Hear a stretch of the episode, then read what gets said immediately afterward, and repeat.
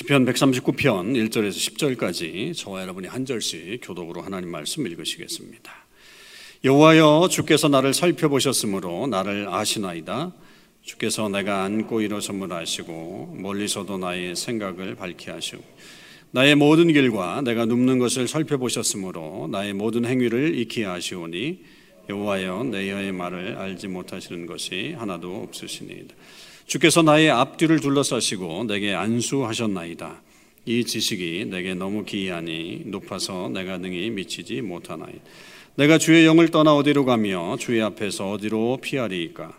내가 하늘에 올라갈지라도 거기 계시며 수월에 내 자리를 펼지라도 거기 계시니이다. 내가 새벽 날개를 치며 바다 끝에 가서 거주할지라도 거기서도 주의 손이 나를 인도하시며 주의 오른손이 나를 붙드시리이다. 아멘. 할렐루야. 네, 팬데믹이 끝나가면서 오랜만에 해외 선교를 아, 잘 다녀왔습니다. 이번 선교에 대한 보고는 이제 다다음 주에 더 구체적으로 자세하게 하게 되겠지만 이번 선교를 통해서 제 개인적으로 깨달을 수 있었던 것을 좀 나눈다면 저는 이렇게 생각합니다. 그곳에도 역시 하나님이 계셨다. 그리고 계실 뿐만 아니라 아, 지금도 열심히 일하고 계신다. 하는 사실을 깨닫게 되었습니다. 우리는 이곳에서 신앙생활을 하고 있으면 이 하나님의 일하심이 다른 곳에 일어난다라고 하는 것을 잘 경험하지 못합니다. 그러니까 심지어 아, 같은 지역에 살고 있고 뭐 이렇게 가깝게 살고 있음에도 불구하고 다른 교회에서 일어나는 일들, 하나님의 일들도 깨닫지 못하는 경우들이 많죠. 그러니 해외에서 일어나고 있는 어떤 하나님의 일들 또 하나님을 인식한다라고 하는 것은 굉장히 어렵기 때문에 사실은 우리가 그런 하나님을 경험하기 위해서는 그 지역을 직접 가보는 것이 매우 중요한 일이라고 생각합니다. 이번 선교 기간 중에 우리가 이 도미니카를 방문하면서 지난 주일날은 오전 예배를 IT 사람들이 모이는 교회 예배를 참석하게 됐습니다. 교회에 뭐 도착해 보니까 이미 찬양이 막 시작되고 있었고 그 소리가 뭐 바깥에까지 울려오고 있었고 막상 들어가서 이렇게 보니까 정말로 열정적으로 찬양하는 그런 모습들을 보았습니다. 뭐 우리는 잘 알지 못하는 그런 찬양들도 있었는데 하여튼 그 모인 사람들이 얼마나 뜨겁게 찬양을 하는지요.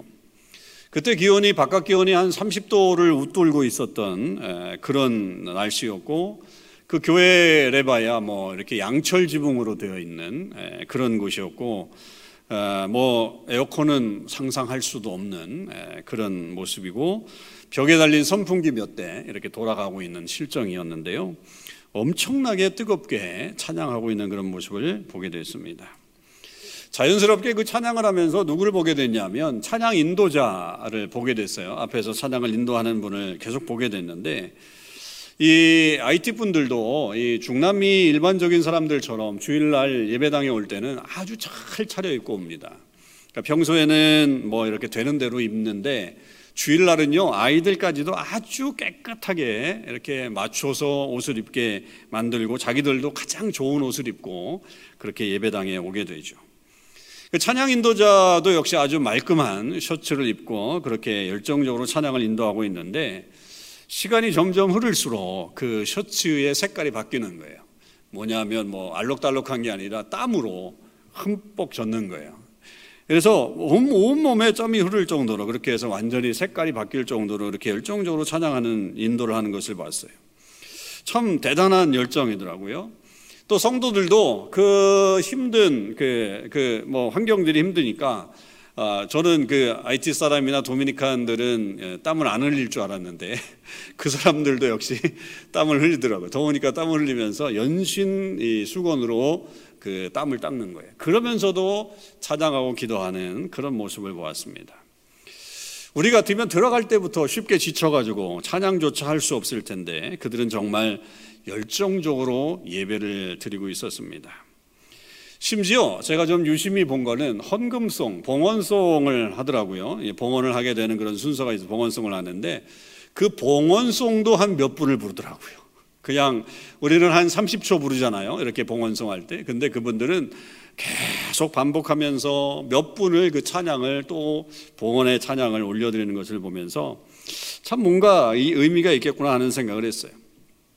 그분들이 무슨 돈이 뭐 그렇게 많겠어요. 그래서 헌금하는 분들이 그렇게 많지는 않은 것들을 그렇게 보게 되는데 그 그런 마음이 드는 거죠. 아, 내가 꼭 재물을 못 드리더라도 내게 물질이 없어서 그 물질을 드리지 못하더라도 그래, 나라도 드려야 되겠다라고 하는 그런 심정이었던 것처럼 느껴지더라고요. 바울이 로마서 12장에서 너희 몸을 거룩한 산 제물로 드려라 이런 말씀을 우리에게 들려주지 않습니까? 저는 그 모습이 그렇게 열정적으로 찬양하면서 봉헌을 드리는 그 모습이 자기들의 삶을 산 제물로 드리는 같은 그런 모습을 느끼게 됐어요. 그 예배를 드리면서 역시 하나님은 이곳에도 계시는구나. 그리고 이들의 예배를 받으시고 무엇보다도 크신 은혜를 베풀어 주신다라고 하는 사실을 깨닫게 됐습니다. 또한은 그 현지 선교사님들의 모습을 통해서도 역사하시는 하나님의 모습들을 보게 됐습니다. 우리가 후원하고 또 만난 이 헬렌 선교사님, 이 헬렌 선교사님은 여성 혼자의 몸으로 선교지에 가 계신 젊은 분이십니다. 그 IT에 있는 아이들을 섬기기 위해서 IT 땅을 밟았다가 더 이상 거기가 위험해지게 되다 보니까 이 도미니카로 난민으로 와 있는 그 IT 아이들을 섬기는 거예요. 그 아이들은 정규적인 학교를 다닐 수가 없기 때문에 그렇게 그 아이들에게 하여튼 계속적으로 교육 기자재라든지 뭐 이런 도움을 주기 위해서는 한 두 시간 정도 차를 타고 가서 섬기는 그런 일들도 있고 정말 여성 혼자의 힘으로 할 수 없는 그런 아주 놀라운 일들을 하더라고요. 험지도 두려워하지 않고 또 사역을 열심히 하시는 그런 모습을 통해서 이 선교사님을 통해 하나님이 일하시는 것들을 보게 됐고 또 우리가 만난 또 다른 이광호 선교사님이라고 하는 분은 이분은 어떤 분이냐면 미국에서 목회를 하시고 은퇴하신 분이세요. 은퇴하셔서 도미니카에 오셔가지고 신학교와 센터를 지으신 다음에 그 IT의 지도자들을 예, 거기서 이제 훈련시키시는 분이세요. 그 신학교를 운영하시고 또 시간이 되실 때는 그 주변에 한 1시간 정도 되면 다 산이에요. 다 산이어가지고 그 산지를 돌아다니시는 거예요. 산지에 있는 학교들을 방문하시는 거죠.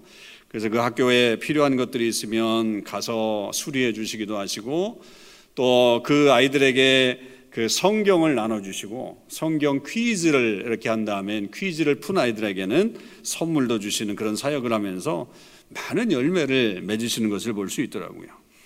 그러니까 70이 훨씬 넘으셨어요. 그럼에도 불구하고 그분은 거기 오셨고 당신들의 묘지를 도미니카에 사 놓으셨습니다. 돌아가셔도 당신들은 그 땅에 묻히시겠다고 그렇게 결단하셨다 그럽니다. 참 많은 그런 그 열매들을 맺는 것을 봤어요. 지난 주일 오후에 이제 점심 먹고 오후에는 신학교 졸업식이 있어서 제가 설교를 하게 돼서 함께 이제 가서 참여를 하게 됐는데 그래서 우리 팀도 함께 가서 찬양을 해서 격려하기도 했습니다만 이번에 한 30명이 넘는 학생들이 졸업을 하게 되더라고요. 근데 엄청나게 왔습니다. 가족들, 교인들 해가지고 그 산속에 그 센터가 있었는데 그곳까지 뭐 다 잘 차려입고 주일이니까 깨끗한 옷을 입고 다 와가지고 그렇게 축하해주는 그런 모습들을 한 100명이 넘는 사람들이 그 작은 센터에 와가지고 그렇게 함께 졸업식을 갖는 것을 보면서 야, 이런 열매들을 통해서 결국은 이 IT 사람들에게 복음을 전하게 되는구나 라고 하는 것들을 보고 역시 그곳에도 하나님이 우리 선교사님들을 통해서 일하고 계신다 라고 하는 것을 보았습니다. 하나님은 그렇게 도미니카 안에서도 일하시고 계시고 특히 그 땅에서 힘들게 살아가고 있는 이 IT 백성들을 우리 선교사님들을 통해서 위로받게 하시고 또 세워가시는 것을 보았습니다. 하나님은 그처럼 안 계신 곳이 없어요. 하나님은 안 계신 곳이 없는 어디에나 계시는 분이십니다. 여러분 우리는 이 신앙을 다 알죠. 우리가 하나님에 대해서 믿을 때 그렇게 믿고 있어요. 하나님은 뭐 예배당에만 계시는 건 아니잖아요. 우리의 가정에도 계시고 우리의 사업체도 있다라고 하는 것을 다 알죠.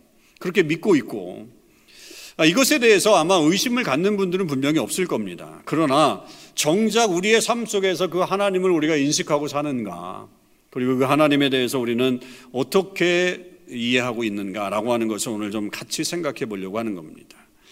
오늘 시편 기자가 그런 하나님에 대한 고백을 어, 하고 있는데 먼저 1절에서 6절까지는 어떤 고백을 하냐면 하나님께서 시인을 이 시인을 너무나도 잘 알고 계시다라고 하는 것을 이 시인이 고백하고 있는 거예요. 그가 앉고 일어서는 것을 알고 계시다. 또 그의 생각도 알고 계시다. 또 길도 알고 계시다. 또 눕는 것도 알고 계신다. 또 그의 행위도 심지어는 뭐까지 말하는 것까지도 다 알고 계시다고 그렇게 이 시인이 고백하고 있습니다. 이 고백을 통해서 시인이 말하고 싶은 것은 하나님의 사랑이겠죠. 하나님의 관심일 겁니다. 자기를 향하신 그 하나님의 사랑일 거예요. 그 시인에 대해서 모든 것을 알고 계시고 또 그의 삶을 지키시고 인도하시는 그런 믿음이 이 고백 안에 들어있는 것이라고 볼 수 있습니다. 여러분, 이 하나님은 오늘 우리에게도 동일하게 역사하시는 줄 믿습니다. 하나님이 이 시인의 모든 것을 알고 계셨듯이 우리의 모든 것도 다 알고 계시다라고 하는 사실을 우리도 인정해야 합니다. 그럴 때 우리 마음속에 무엇이 들어오냐면 안심이 되죠. 아, 하나님 다 알고 계셔. 하나님 다 알고 계셔. 라고 했을 때는 우리 마음에 안심이 되죠. 때로는 우리의 길이, 우리가 가는 길이 전혀 예상하지 못했던 길로 이렇게 흘러갈 때가 있잖아요. 내가 계획했지 않았던 그런 일로 갈 때라도 아, 그래. 하나님이 알고 계시잖아. 하나님이 지키실 거야. 하나님이 보호해 주실 것이야. 라고 하는 것 때문에 우리가 두려움 마음 갖지 않고 안심하면서 주님을 신뢰하게 되는 모습을 갖게 됩니다. 그런데 이게 아, 단순히 안심하는 것만으로 들리느냐? 아, 또 그렇지는 않을 수가 있겠죠. 왜냐하면 아, 우리가 잘못된 선택들을 해나갈 수 있기 때문에 그래요. 우리 안에 뭐 좋은 선택만 하면서 살면 좋은데 그러지 못하는 것이 있죠. 그러니까 시인이 고백하는 것 중에 우리를 위로하는 하나님의 사랑, 우리를 향하신 하나님의 그런 아름다운 모습들이 있긴 하지만 분명 하나님으로부터 책망을 받을 수 있는 위험성이 있는 부분, 하나님이 그렇게 알고 계시는 부분이 있다라고 하는 것도 우리가 생각이 들죠. 가령 가장 심하게 우리에게 그렇게 느껴지는 것은 말에 대한 부분이죠. 우리 하나님이 우리의 말을 알고 계시다라고 했을 때. 자, 하나님이 우리가 말하는 것을 다 알고 계시다. 여러분은 행복하십니까? 아니면 좀 불안에 떨고 계십니까? 우리가 가장 많이 실수하는 것이 말 아니겠어요? 말의 실수가 참 많죠. 어떤 경우는 의도적으로 악한 말을 하는 경우들도 있잖아요. 또 저주의 말을 우리가 내뱉는 경우들도 있고, 심지어 욕을 해가면서 비난하는 경우들도 있습니다. 이것이 더 나아가면 하나님께 대한 어떤 그런 원망과 비난으로도 넘어갈 수도 있죠. 그럴 때에 우리 마음속에 어떤 생각이 드냐면 하나님이 이거는 안 들었으면 좋겠다. 내가 욕을 하고서도 아, 하나님이 저건 좀 잊어버리셨으면 좋겠다. 이제 이런 생각을 하게 되는 거죠. 그러니까 말을 하면서도 만약에 하나님이 나의 말까지 다 알고 계셔? 라고 한다면 섬짓 놀래죠. 하나님이 이걸 들으셨으면 과연 나는 어떻게 될 것인가? 라고 하면서 우리의 마음이 힘들어지는 경우들도 생길 수 있다라고 하는 거죠. 그래서 어떤 경우는 아유 차라리 하나님이 모르셨으면 차라리 이런 걸 알지 않으셨으면 좋겠다라고 하시지만 유감스럽게도 하나님은 다 알고 계십니다. 다 알고 계세요. 그래서 우리는 부담스럽게 느껴지는 대목이 되죠. 하나님이 우리를 알고 계시다 그럴 때. 그래서 우리는 하나님이 우리를 알고 계시다라고 말을 할 때 여러분 한편으로는 안심이 되지만 한편은 동시에 하나님의 심판을 두려워해야 돼요. 그것을 두려워하면서 조심스럽게 우리의 삶을 살아가야 된다라고 하는 것을 깨닫게 됩니다. 자, 그러나 하나님이 우리를 아신다라고 하는 것은 우리에게 큰 위로가 되죠. 우리에 대해서 모르시는 것이 없으세요. 지금 어려움을 당하고 계세요? 다른 사람이 모르는 고통이나 어려움 속에서 혼자 마음을 아파하면서 이 어두운 밤들을 지나고 계십니까?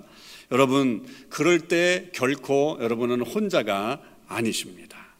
하나님께서 여러분들을 누구보다도 잘 알고 계시고 심지어 여러분 자신보다 하나님이 여러분들을 더 자세히 알고 계시기 때문에 하나님이 도와주실 것입니다. 그러니 낙심하지 마세요. 힘을 내세요. 아무리 어려운 밤이라도 여러분 그 속에 하나님이 알고 계시기 때문에 힘을 내서 의지하실 수 있습니다. 그러면 하늘로부터 내려온 능력이 그에게 나는 머물게 되고 그 어려움에서 헤어나오게 합니다. 반면에 우리가 죄악 중에 거할 수도 있어요. 거할 수 있을 때 여러분 하나님이 모르고 계시면 좋겠다. 하나님이 이것은 눈 감아 주시면 좋겠다라고 하는 그런 생활 속에 있으십니까? 여러분 그거는 있을 수가 없는 얘기입니다. 하나님이 눈 감아 주실 수 없습니다. 그러니 우리는 그런 상태라면 회개하셔야 합니다. 회개하셔야 합니다. 지금 빨리 그 자리에서 나오셔야 되고 의의 길로 바른 길로 하나님이 원하시는 길로 우리는 들어서야 합니다. 그렇지 않으면 다 알고 계시는 하나님의 심판을 면할 길이 없다는 것을 우리는 분명히 인식하고 살아야 할 것입니다. 자, 그렇게 고백한 시인이 이제 7절에서 10절까지는 어떤 것을 고백하냐면 어느 곳에나 계시는 어디에나 계시는 하나님에 대한 고백을 합니다. 다시 한번 읽어봅니다. 내가 주의 영을 떠나 어디로 가며 주의 앞에서 어디로 피하리이까? 내가 하늘에 올라갈지라도 거기 계시며 수월에 내 자리를 펼지라도 거기 계시니이다.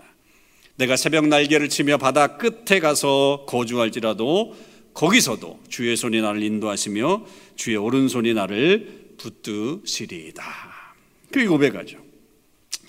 여러분 이 내용을 이 말씀을 가만히 읽다 보면 지금 이 시인과 하나님과의 관계가 어떤 상태라고 하는 것을 우리가 어느 정도 좀 짐작이 되죠. 전체적으로 한번 느낌적으로 이렇게 보면 이 상태가 하나님과 이 시인의 관계가 별로 좋은 상태는 아닌 것 같아요. 이 느낌이 그래요. 이 시인의. 왜냐하면 시인이 하나님을 피해서 도망을 가는 것 같은 그런 느낌이에요. 시, 시 자체가. 떠난다, 피한다, 하늘로 올라간다, 수월의 자리를 편다, 뭐 이런 것들. 좀 이렇게 하나님으로부터 멀리 도망가려고 하는 그런 모습들 생각이 납니다.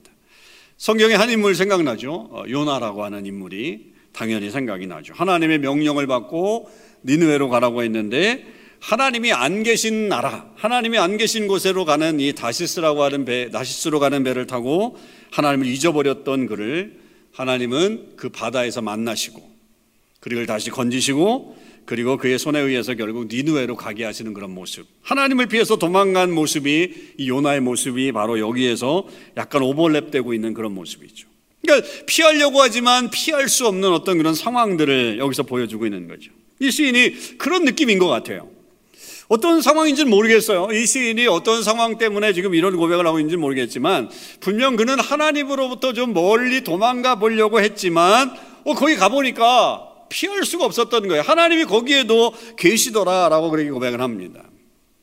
그런데요, 이 시인의 고백이 참 재밌는 게 그렇게 하나님을 거기 가서 경험했을 때, 아, 어쩔 수 없어. 난 포기할래. 그렇게 하는 게 아니라 그런 경험을 통해서 이 시인은 어떤 경험을 했냐면 하나님을 더욱더 신뢰하게 되었다라고 말을 합니다.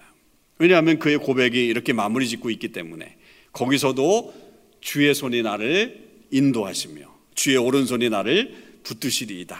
이렇게 고백을 하고 있잖아요. 만일 그가 하나님을 피해서 도망가는 것에만 집중했다면 이런 고백 나오지 않을 거예요. 아이고 어떻게 아이고 나는 망했다. 하나님이 거기도 계시는구나. 이런 것으로 끝날 거잖아요. 아유 여기서도 나는 하나님 좀 도망가 보려고 했는데 하나님 또 나를 붙드시니 난 또 징계 받았구나. 야단 치시겠구나. 이런 생각을 할 수밖에 없는데 시인의 고백은 정반대 아니에요. 하나님의 손이 거기서도 나를 인도하셨고 강한 오른손의 능력이 나에게 주어졌다라고 고백하는 겁니다. 그렇다고 한다면 여러분 이 시인은 아주 멀리 떠나서 하나님이 안 계신 곳에 가 있는 것 같은 경험을 하지만 그런 경험을 했지만 그러나 거기에도 하나님은 여전히 계셨고 그를 보호하시고 그를 인도하신다고 하는 사실을 경험한 거예요. 그래서 저는 이 상황이 오히려 이런 상황이라고 여겨지는 거예요. 포로로 끌려간 것과 같은 상황처럼 느껴지더라고요. 이방 땅에 포로로 끌려갔어요. 이방 땅은 하나님을 믿지 않는 땅이죠. 하나님이 통치하시는 이스라엘의 땅을 떠나서 마치 하나님이 안 계시고 이방 백성들만, 이방 신만 통치하는 그런 곳에 가 있을 때라도 하나님은 거기에 계시고 거기에서 주의 능력으로 자기를 보호해 주시는 것을 그가 믿게 되었다라고 하는 거죠. 여러분, 그렇습니다. 하나님이 안 계신 곳은 없어요. 하나님이 통치하시지 않는 땅은 이 땅에 아무것도 없습니다. 하나님은 어디에나 계시는 분이십니다. 철의 장막 같은 곳에도 계시고요. 죽음의 땅이라고 할 수 있는 그 땅에도 하나님은 계시는 것이고요. 독재자의 서슬퍼런 그런 통치로 틈새 하나 보이지 않는 그런 세상이 된다고 할지라도 하나님은 그 속에 계시고 역사하십니다.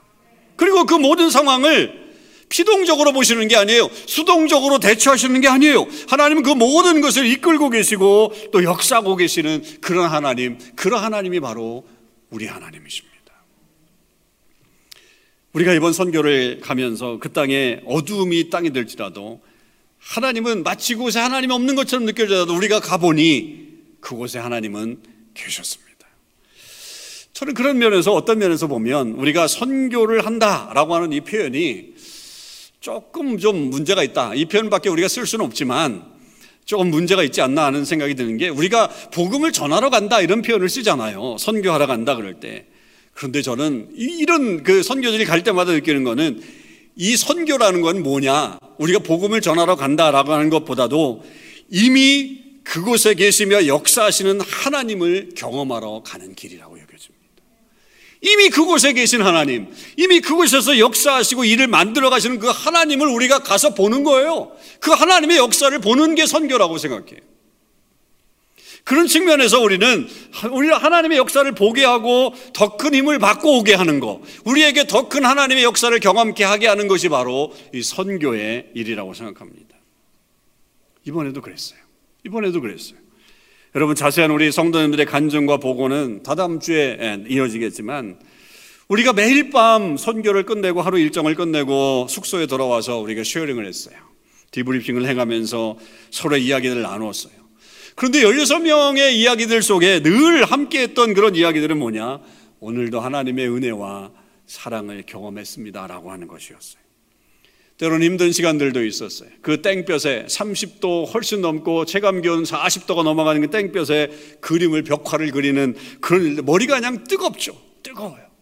그런 곳에서 힘든 시간들도 보냈고 산지를 들어가면서 어, 두 시간 버스 타고 또 이렇게 산지를 들어가면서 거기 방문해서 아이들 격려하고 또 그렇게 했던 일이 있었고 또 전혀 예상하지 못했던 일들이 벌어져 가지고 또 경험 그 고생을 했던 그런 경험들도 있었지만 그곳에서 역사하신 하나님 그 일을 통해서 인도하시는 그 하나님을 본 것은 놀라운 은혜였습니다. 그곳에서도 하나님은 계셔서 역사하시더라 이 말이죠. 여러분 하나님은 분명 안 계신 곳이 없으십니다. 여러분이 어떤 상황에 처하신지 간에 하나님은 여러분들과 함께 거기에 계십니다. 그런 면에서 하나님이 우리를 알고 계시다. 하나님이 나를 알고 계셔 라고 하는 것과 하나님이 언제나 우리와 함께 하시다라고 하는 이 말은 서로 연결이 되게 되어 있죠. 신학적인 용어로 우리가 이렇게 말을 하잖아요. 모든 것을 알고 계신 하나님, 전지하신 하나님. 어디에나 계시는 하나님, 무소부재하시는 하나님. 여러분 이 속성이 하나님의 속성이죠. 아까는 다른 것 같지만 사실은 유사하죠. 유사하죠. 언제나 우리와 함께 하시면서 우리의 모든 것을 알고 계시는 우리가 어떤 상황에 취하든지 간에 우리의 기대와 다른 일들이 벌어진다고 해도 전혀 낙심하지 않게 만드시는 하나님의 사랑이 이 속에 있다라고 하는 거죠. 여러분 흔들리지 마세요. 할 수 없다고 말하지 마세요. 불가능하다고 말하지 마세요. 하나님은 그곳에서도 여러분들을 인도하시고 함께 하시고 여러분들의 상황을 알고 계시고 이끌어 가실 것입니다. 이제 우리 교회는 새로운 길을 가게 될 겁니다. 그 길이 어떤 길이 될는지 저 자신도 정확하게 몰라요. 우리가 가야 할 방향은 분명히 있지만 그 가는 길을 잘 모르겠어요. 마치 이스라엘 백성들이 출애굽을 한 다음에 광야길로 돌아섰을 때 그들에게 어떤 정확한 루트가 있었던 게 아니잖아요. 하루하루 하나님께서 인도하시는 대로 그들이 광야 생활을 하다가 결국 가나안 땅에 들어가게 되는 것을 보아요. 하나님만이 그들의 길을 알고 계셨습니다. 여러분, 우리의 삶도 그럴 거예요. 그럴 때에 우리가 가져야 될 한 가지 마음이 있어요. 그건 뭐냐? 하나님을 신뢰하는. 하나님을 신뢰하는 겁니다. 이미 우리 교회를 통해서, 우리를 통해서, 우리 가정을 통해서 계획해 놓으신 하나님의 놀라운 일들이 있음을 믿으실 수 있기를 바랍니다. 하나님이 앞서가실 거예요. 하나님이 인도하실 거예요. 그분의 인도하심에 따라 순종하며 나아가면 되는 겁니다. 거기에 불기둥이 있고, 거기에 구름기둥이 있을 것이고, 그것에 따라서 우리가 움직여 나가면 하나님께서 이루시는 바를 온전히 우리를 통해서 이루시게 될 겁니다. 그럴 때 또 하나의 마음 필요한 게 우리의 하나됨이죠. 하나됨. 이 마음을 여러분 꼭 지키실 수 있길 바랍니다. 사탄이 교회를 향해서 가장 하고 싶은 일이 뭔지 아세요? 가장 교회를 통해서 원하는 일이 분열시키는 거예요. 분열시키는 거예요. 어떤 분들은 말하죠. 어, 뭐 교회가 다른 생각을 가질 수 있어. 어, 뭐 그래 그렇게 해서 그 다른 생각을 가지고 날리다 보면 오히려 더 큰 하나님의 역사가 일어날 수도 있어라고 말할 수 있어요. 그럴 때 드는 예가 하나 있잖아요. 바울과 바나바. 그래서 마가를 중심으로 해서 놓고 서로 이렇게 다투다가 나눠졌는데 바울도 하나님의 영적인 은사를 나타냈고 바나바도 복음을 전하게 되었다라고 하는 이야기를 합니다. 그게 전형적인 예로 봐요. 물론 그런 경우도 있습니다만 그러나 여러분 정말로 그런 경우는 특별한 경우죠. 성경에 그 거의 유일하게 나오는 한 가지 경우일 수 있어요. 그 대부분 나머지 경우는 다 하나가 되어야 한다라고 하는 것을 우리에게 강조하고 있습니다. 대표적인 것으로 고린도 교회를 보세요. 고린도 교회 교인들이 분열도 있잖아요. 어떤 사람은 바울파, 어떤 사람은 아볼로파, 어떤 사람은 게바파, 나는 이도저도 싫다. 그래서 나는 그리스도파다. 이렇게 주장하는 사람들이 있었습니다. 정통성이죠. 그럴 때 바울이 뭐라고 말을 했나요? 바울의 말을 기억해야 됩니다. 나와 아볼로는 아무것도 아니로되 나와 아볼로는 아무것도 아니로되 하나님이 이를 이루시는 분이시다. 하나님 안에서 하나가 되라고 말했던 거죠. 그것이 바로 하나님께서 원하시는 겁니다. 여러분, 우리 안에 사탄의 마음을 품지 마십시오. 하나님의 마음을 품으세요. 하나님의 마음을 부르시고 품으시고 하나님의 부르신 것에 우리가 집중하고 그 하나님을 바라보며 언제나 우리와 함께 하신 그 하나님을 바라보며 함께 나아가는 삶의 모습이 있어야 합니다. 사무엘상을 계속 묵상하면서 우리는 사울과 다윗의 관계를 지금 계속 보고 있잖아요. 처음에 사울과 다윗의 관계가 얼마나 좋았어요. 다윗이 골리앗과 싸움을 하러 나가려고 했을 때 사울이 자기의 갑옷을 내주잖아요. 이거 입고 가서 싸워라. 사울이 정신적인 어려움을 당했을 때 그 어려움을 풀기 위해서 음악이 필요하다 그래서 다윗이 음악을 치유해주는, 음악으로 치유해주는 그런 일들도 있었어요. 그런데 다윗이 점점 강해져요. 사람들에게 인기가 높아지게 돼요. 그러자 사울의 마음속에 뭐가 들어와요? 악령이 들어옵니다. 악령이 들어와서 이 사윗을 시기합니다. 심지어 그를 죽이려고 하는 시도를 누차버리게 됩니다. 한 사람이 죽지 않으면 결코 끝나지 않을 일로 만들어버렸습니다. 그런 것으로 만들어버렸어요. 결국 그들은 함께 할 수 없는 지경이 되어버린 거죠. 크게 보면 그 모든 것이 하나님의 뜻 안에서 이루어진 것이긴 하지만 사울이라고 하는 인물에게는 매우 안타까운 결과가 된 거죠.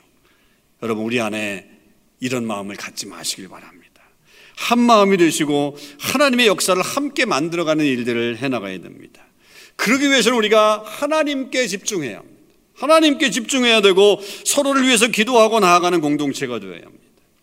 그리고 하나님께서 우리를 통해서 이루실 미래의 소망이 무엇인지 그것에 집중해서 우리가 함께 힘을 모으는 겁니다. 그럴 때에 하나님의 역사는 이루어지게 되는 것이죠. 하나님은 이곳에도 계시고 선교지에도 계십니다. 내 마음에도 계시지만 상대방의 마음에도 계십니다. 내가 기뻐하는 상황에도 하나님은 함께 계시지만 내가 슬퍼하고 어려워하는 상황에도 함께 계십니다. 내가 예배하는 자리에도 함께 계시지만 죄를 지어서 숨어 있는 그 자리에도 우리 하나님은 함께 계십니다. 하나님이 안 계신 곳은 없습니다. 그래서 우리는 언제나 하나님만 바라봐야 합니다. 그 하나님을 만나야 합니다. 그 하나님을 의지해야 합니다. 그 하나님과 함께 하나님의 꿈을 이루어 갈 수 있기를 바랍니다. 여러분, 우리가 이렇게 언제나 함께 하시는 우리 하나님을 통해 앞으로 우리의 비전과 우리의 가는 길이 명확해지리라고 믿습니다. 그래서 그 뜻을 이어가는 하나님의 백성들이 되시기를 주님의 이름으로 축원합니다. 기도하시겠습니다. 하나님 감사합니다. 저희들에게 하나님에 대해서 더 묵상할 수 있게 하심을 감사합니다. 하나님이 우리에게만 계시는 줄 알았더니 선교지에 가보니 그곳에 익히 일하고 계셨습니다. 그것에 놀라웁게 하나님께서 역사하시는 것들을 보게 되었습니다. 하나님이 내 기쁨 가운데만 있는 것처럼 생각했더니 슬픔 중에도 함께 하시는 것을 알게 되었습니다. 아버지 하나님, 그렇게 우리가 함께 하시는 하나님을 늘 기억하며 살아가는 백성들이 되게 하여 주시고, 아버지 그 속에서 위로와 소망을 가지며 살아갈 수 있게 하시고, 무엇보다도 하나님께서 이 모든 일을 주관하고 계시다고 하는 사실을 깨닫고 겸손하게 주님께 붙들린 바 된 사람들이 되게 해 주시옵소서. 하나님 어떨 때는 우리가 생각한 대로 일이 이루어지지 않을 수도 있습니다. 그러나 하나님은 나보다도 나를 더 잘 알고 계시기에 우리와 늘 함께 계시기에 우리의 길을 선하게 인도하실 줄 믿습니다. 그 믿음 가지고 승리하며 살아가는 백성들이 되게 하시고 특별히 우리 공동체를 통해서 이루시고자 하는 하나님의 뜻에 우리 모두 순종하며 함께 그 하나님을 바라보며 힘을 얻을 수 있게 하여 주시옵소서. 감사드리며 예수님의 이름으로 기도하옵나이다. 아멘.